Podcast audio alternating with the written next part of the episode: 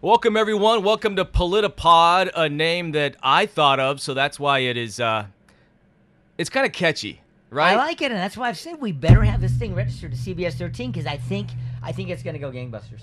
Political podcast. It sound that sounds boring. You know, campaign 2018. Everyone does that. So, uh, so yeah, we're but doing. you know, you know, here's the deal. These pe- people got this thing in the mail, right? Mhm. This is what most people consider boring. yeah, yeah. Right? I mean, over 100 pages of newsprint stuff. And that's why we're doing these, right, Tony? Because this is tough for people to wade through. Right. I mean, just in terms of time, let alone deciphering it. And I'm so glad we're doing these because of. Absolutely. So we make it easy for you. I'm Tony Lopez along with Gary Dietrich, political expert, CBS 13, CBS13.com. And welcome as we talk about uh, a proposition right now that has to do with you shelling out money uh, to where you stay if you're a renter, if you're a landlord, or just uh, live in a neighborhood where there are a lot of uh, lot of rental properties. The rent control proposition. Now, right now, uh, Gary, at least 15 cities in California have some form of rent control. Though, so this would allow local authorities, right, to enact rent control. Correct? Yes, it would. Right now, there's some state constraints on what local governments can do in terms of rent control.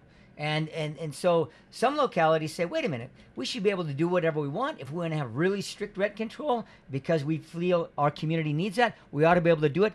Prop 10 would enable, basically takes the lid off of rent control so that localities, Tony, anywhere in the state could enact essentially whatever regulations they want. So if I'm And those could be very strict, by the way, in certain places. And you know, places like West Hollywood, Berkeley, others have said we want to really ratchet this rent control problem up. We think it's going to help uh, our folks. Other places have been quite uh, actually laissez-faire about it.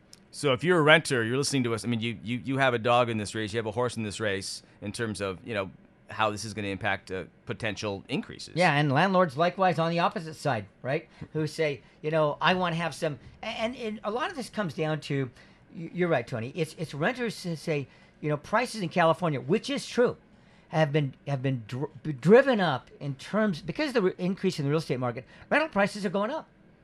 Landlords are saying, hey, I need some uniformity here. You know, if I've got properties in this town, in this town, in this county, I'd like to have something, you know, that I can count on in terms of uniformity. That could change under these under uh, Prop 10 if it passes. Some economists think rent control should be eliminated. The thought is that developers would build more, and that new housing would reduce the demand and lower prices. Yeah, typically this comes down to this kind of an argument that when you have rent control, you're limiting d- developers incentives because you know the prices they can get for their rents are lower. You're limiting their incentives to build more low income housing. So they say this actually has over the long term a negative impact on renters. Others say, look, more immediately, most, most notably in places like San Francisco right now, Tony, where people are saying we can't even live in certain mm-hmm. communities where we work.